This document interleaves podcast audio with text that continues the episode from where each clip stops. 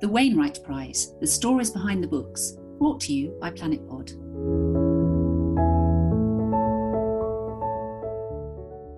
Welcome to this special edition of Planet Pod with me, Amanda Carpenter, celebrating the 2020 Wainwright Prize for Nature Writing and Writing on Global Conservation. We are delighted to be partnering with Wainwright to bring you the stories behind the books with our interviews with this year's shortlisted authors. The Wainwright Prize was founded in 2014 in memory of Alfred Wainwright by Frances Lincoln, the publishers of the famous fell walking series, The Pictorial Guides to the Lakeland Fells. There is a strong link between walking and writing, whether it's striding out across the fells or meandering through woodland. The very act of walking seems to unlock and release creativity. What better way to celebrate and commemorate that most famous of walkers than through this prize? This year's prize has been extended to include a second category for books about global conservation and climate change, and the two shortlists reflect the breadth and range of contemporary nature writing both in the UK and around the world. Diary of a Young Naturalist has been described as a book set to break the mould of modern nature writing. It chronicles a year in the life of Dara McAnulty, from spring through the year in his home patch of Northern Ireland, through his connection to wildlife and the way he sees the world, often raw in its telling. It's a huge pleasure to have Dara on Planet Pod today. Dara, welcome. Thank you so much for joining us. Oh, thank you so much. It's like I was hearing these compliments and I'm kind of going like, oh my God, is this true? it's really embarrassing when someone says it, isn't it? Yeah. heartfelt and well oh, deserved. Oh, thank you so much. So huge congratulations for being on the shortlist, and it's a wonderful book. And I'm delighted to say that I actually bought it for my daughter. It was on her birthday before we even knew about the Wainwright Prize. So, so I'm ahead of the game. So I wondered if I could just start by asking you a little bit about the book. Um, okay. What spurred you into writing in the first place? Because you mentioned you did a blog, but, but, yeah. when did it start for you writing about the world around you?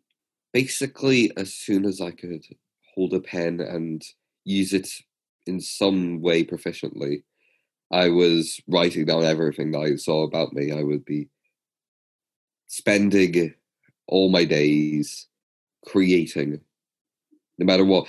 Like, no matter I was doing doodles, I was like trying some way to get out what I was trying to say and with what was going on inside my head without actually having to speak any words because uh, or talk to humans because that's always troublesome in its mm. own respect.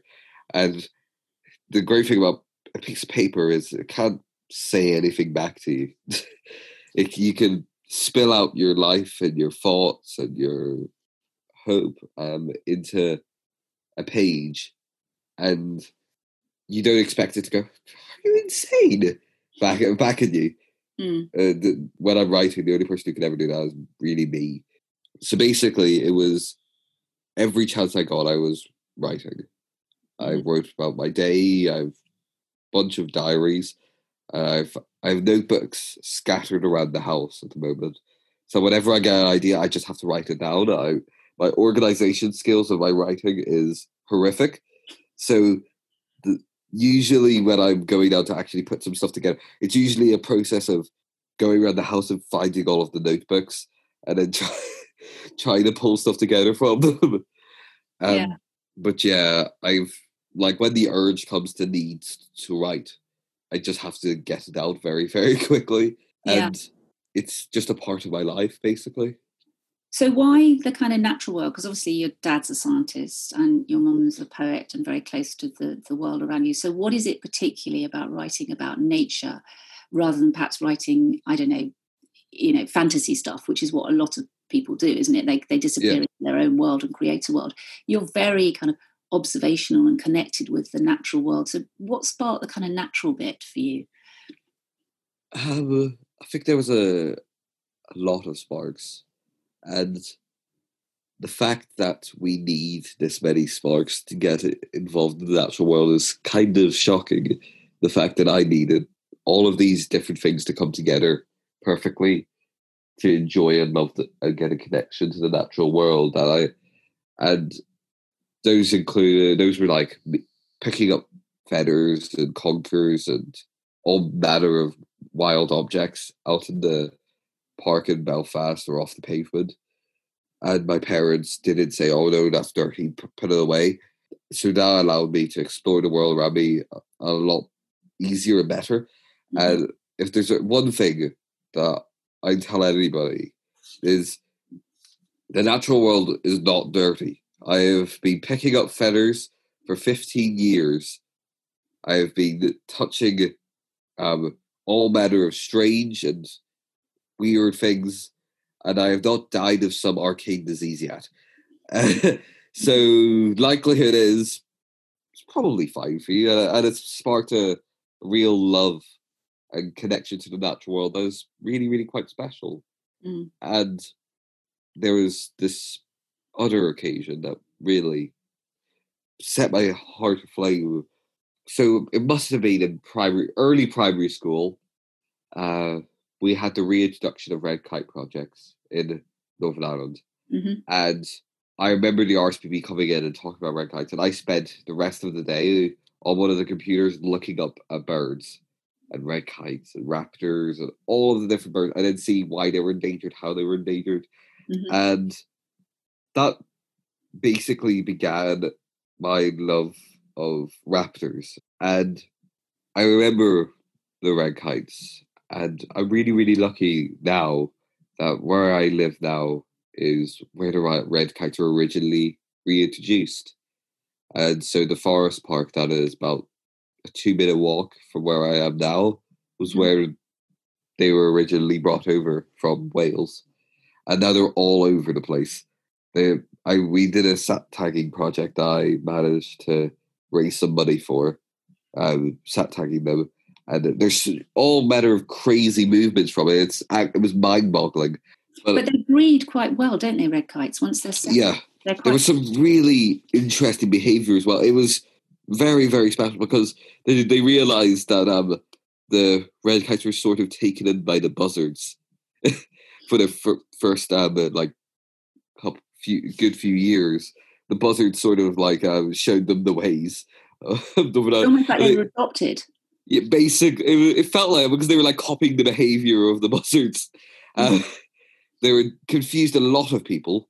Um, but then we did um, some satellite tagging, uh, and they were going in all manner of crazy. They were they were going off to one side of Ireland and then coming mm. back, and then they were doing this in like a space of a week, going like completely insane. Um, mm. But yeah, that those red kites were one of the main starting points of my love of raptors, and being able to finally, after decade, properly be able to see them is really, really special. Mm. I mean, I've read, I haven't read all of the book, but I've read large part of your book, and it seems to me that it flows really seamlessly and evocatively off the pages, and and your voice comes across really strongly. I mean, does the writing come easily to you, or is it something that you draft and redraft and go back to? Because it feels like it's just flowing, almost complete. So I think that comes from the way I write, and that is usually write down everything that's going on in my head and then condense it. So I'll write out maybe like 20 pages of absolute rubbish and then slowly bring that down to one page of something that's readable and condensed that I, I would consider acceptable. Like, and then I and then I have to connect all of these aspects of my brain. Uh, most of my writing comes from observation of what I see uh, in the world around me, but it also comes from what I read about. Uh, like so, and then I have to combine those two different aspects mm-hmm. of my writing into something cohesive. So I read a lot of mythology, uh, Norse and Greek and Egyptian and Celtic, because myths are usually like these short stories that have strong um, themes to them, and you can. And I, I just love the way that they seem to interweave with ordinary daily life, and occasionally I was drawn to this little point that you could actually reread a lot of the Greek myths and take out the supernatural out of them and they almost still exist from our understanding later on. And I think that myths from that you can really see how myths build up an understanding of our world around us, and they they they were the ways that ancient civilizations used to explain what was going on around them in ways that they couldn't understand at the time. And there's probably stuff that we still very much don't understand at the moment, and we are creating up our own stories to explain it. Yeah, and that's almost like the role of the narrator, isn't it? The the, the, the narrative voice is a kind of yeah. interpretation of a wider world, and that's a, yeah. lot of what's happening in your book. Actually, is that you're you're you're observing things that lots of people would never either get the chance to, or possibly, as you said, wouldn't see because they haven't looked properly and then you've interpreted yeah. that and it's and explained it and shared it with with the reader in a way that perhaps those those early you know writers of the myths did as well i mean it, do you find i mean why a diary because a diary can be quite a restrictive format can't it and there can be a kind of pressure on you to keep regular entries or did you find that that kind of regularity was actually quite helpful in terms of structuring what you wanted to say well it was it's actually quite healthy for my life because it meant that I had to go keep on going outside and trying to find things to write about, which was refreshing.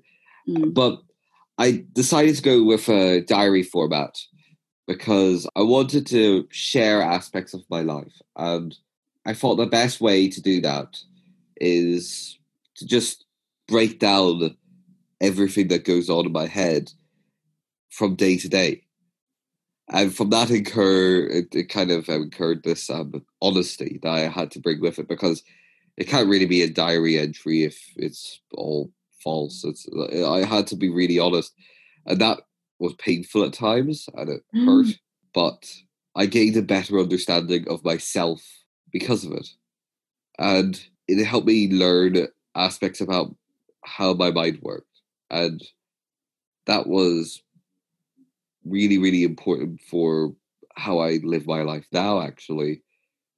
Trying to notice the signs of when I'm going downhill at an increasing pace and how to self right myself. Yeah. I mean, there's moments of real stress and unhappiness in the book, and, and the yeah. writing seems to function both as a kind of you know um, release for that and you talk about nature as being your life support system um, yeah.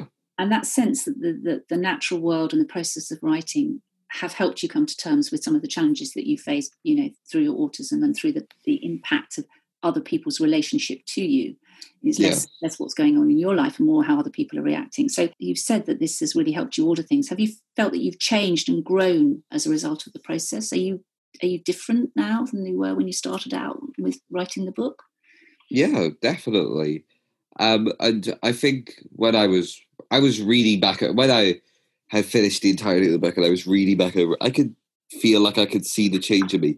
There was a, I, there was a definite change in my personality from mm-hmm. spring to winter mm-hmm. because spring was all about birth, rebirth, growth, and almost frivolous of frivolity of spring, and then in winter I become a lot more contemplative and looking at the world and thinking and meandering and thought and mm. being really uh, retrospective about everything. And winter always does that to me. I'm always I always start thinking a lot more in winter.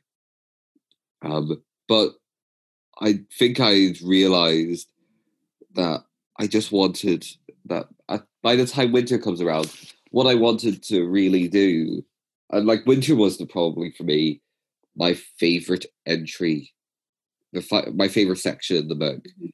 because it was the one where I got to leave summer behind, which was always good, and just spill out everything that was going on in my mind and my observations and how I was thinking about it. And possibly my most favorite entry in the book is Ballynoe, and I spent about two weeks um, contemplating it and working slowly through that entry. And it was the most exhilarating feeling getting that entry done because I had poured my every ounce of my being into it. Mm. And it was, I think it was because it touched parts of my life that I had kept almost hidden from myself, and Ballynoe brought it out, and that was really really special for me there's a huge amount of craft in what you've been describing dara. It's not a process where you just you talked about you know writing on every available scrap of paper and putting things down. And you know i live with a writer and a poet and i can empathize with that. Every time you turn over an envelope there's something on the back of it and it's not a shopping list. And so there's this sense there's this real sense of crafting in in, in how you've just described that and, and how you, your work comes across in the page as well as being very evocative and very easy to read. It's it's clearly very crafted and there's a lot of references to other work and to poetry and to things you've read. And and I think there's a sense of I mean as a reader I get the sense that this is an incredibly mature book um, and and one that has a great deal of structure. Do you find that that structuring helps you cope with some of those other stresses? Because clearly there's this enormous amount of stress outside of writing for you in your life. Um, you know, and some of the challenging things that you've done, whether it's going to school, coping with exams, or you know, amazing things like going to number ten and you know, with yeah. Chris Packham and things. Do you find that that structuring helps you too? Does that help you create a sense of balance? Well, when I go to write something, I I'm so in my brain I'm constantly making connections between different things. That's just how I think, and I feel uh, it's a special sort of feeling when I it's all I, I've I've kind of sometimes think that my brain is like the London Underground system, and there's like some random um, connections building up randomly in my brain, and I'm trying to connect everything together.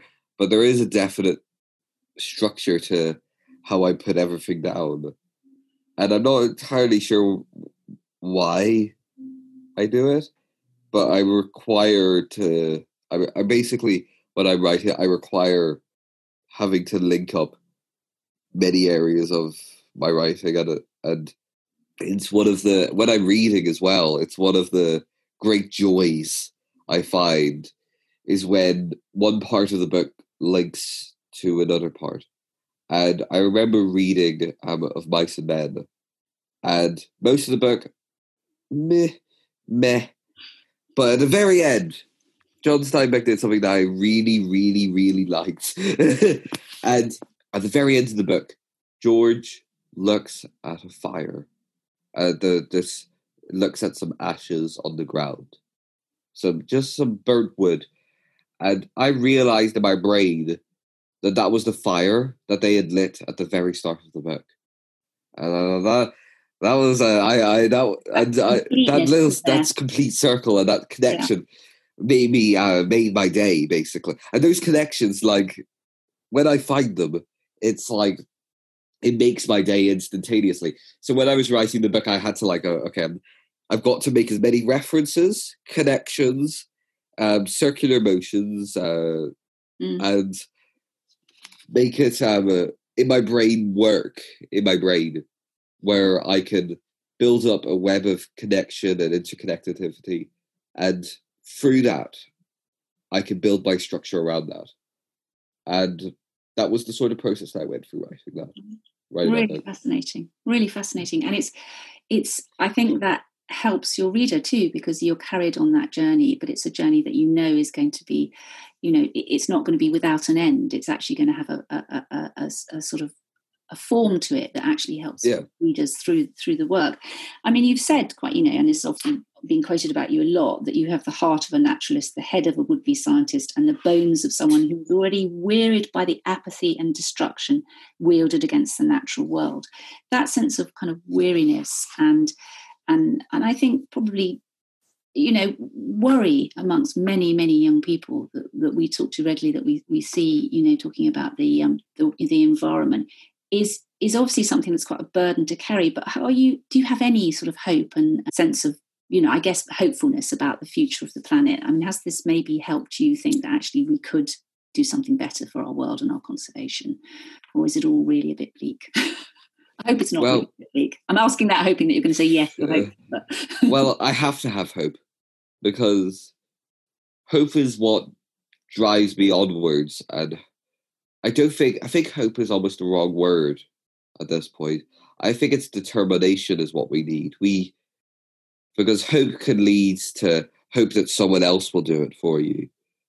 I think we need the belief and the determination to be able to do what needs to be done and not hope that other people will do it for us. And that that lesson there was one of the biggest takeaways that I got from the Greek myths. Um, where it comes from the Pandora's jar story, Mm. because the the greatest evils in the world were in the jar, and, and the only evil that was left in the jar was hope. But there was the Greek version of hope that meant apathy, and hoping that oh it'll just turn out fine, Mm. um, even though the world does not work like that. Doing nothing means that things will never turn out the way that they should. But you've already inspired people to take action, haven't you? And and and people like you and Greta and you know young people taking to our streets is inspiring. yes, it's people to take action. inspiring. And it gives you that determination and the other meaning of hope, which is that hope and belief that we can build a better world. That if we, that along with the determination and the action, we can actually do this. And I think if I didn't have that, then I feel like I would couldn't go on. Like you would just give up and you would feel really depressed when you would go like, oh my god, we can't actually do anything. We're we're all it's all doomed. And I cannot feel like that because I know if I that if I do, I'll just fall apart. Yeah. Well, I think you've written a truly inspiring book that's going to make people not only look at the world differently, but um, you know, actually take action and be spurred to make changes to, to make the, the, the planet a better place. So, I mean, it's been a, an enormous pleasure talking Thank to you, you. Sarah. Thank you Thank so, you so much. much. It's been we, amazing. we I've- wish you all luck, and um, you know, it really is a wonderful book um, produced by Yeah. Little Toller, published by Little Toller, Yeah. and I would recommend it to anyone who's I've- listening because it's, I've a, really, really enjoyed this talk it's a great read. it's actually the first time I've really explored how I my writing process, like my exact writing process. So I'd like to thank you for giving me the opportunity to actually force myself to explore that. So thank you very much. Well, we're delighted that we've done that, and it's been fascinating. And thank you for letting us into some of your thinking and your world. And and as I say, it's a terrific book, and everybody should rush out and buy it instantly. So, and good luck. It's been great. Oh, thank you so much. Thank you. Thanks Thank for joining you. us on this episode of Planet Pod. You've been listening to the stories behind the books, the Planet Pod series on the Wainwright Prize 2020. You can find details of all the shortlisted authors on the Wainwright Prize website or on our Planet Pod website. Do look them up and find out more. Thanks for listening.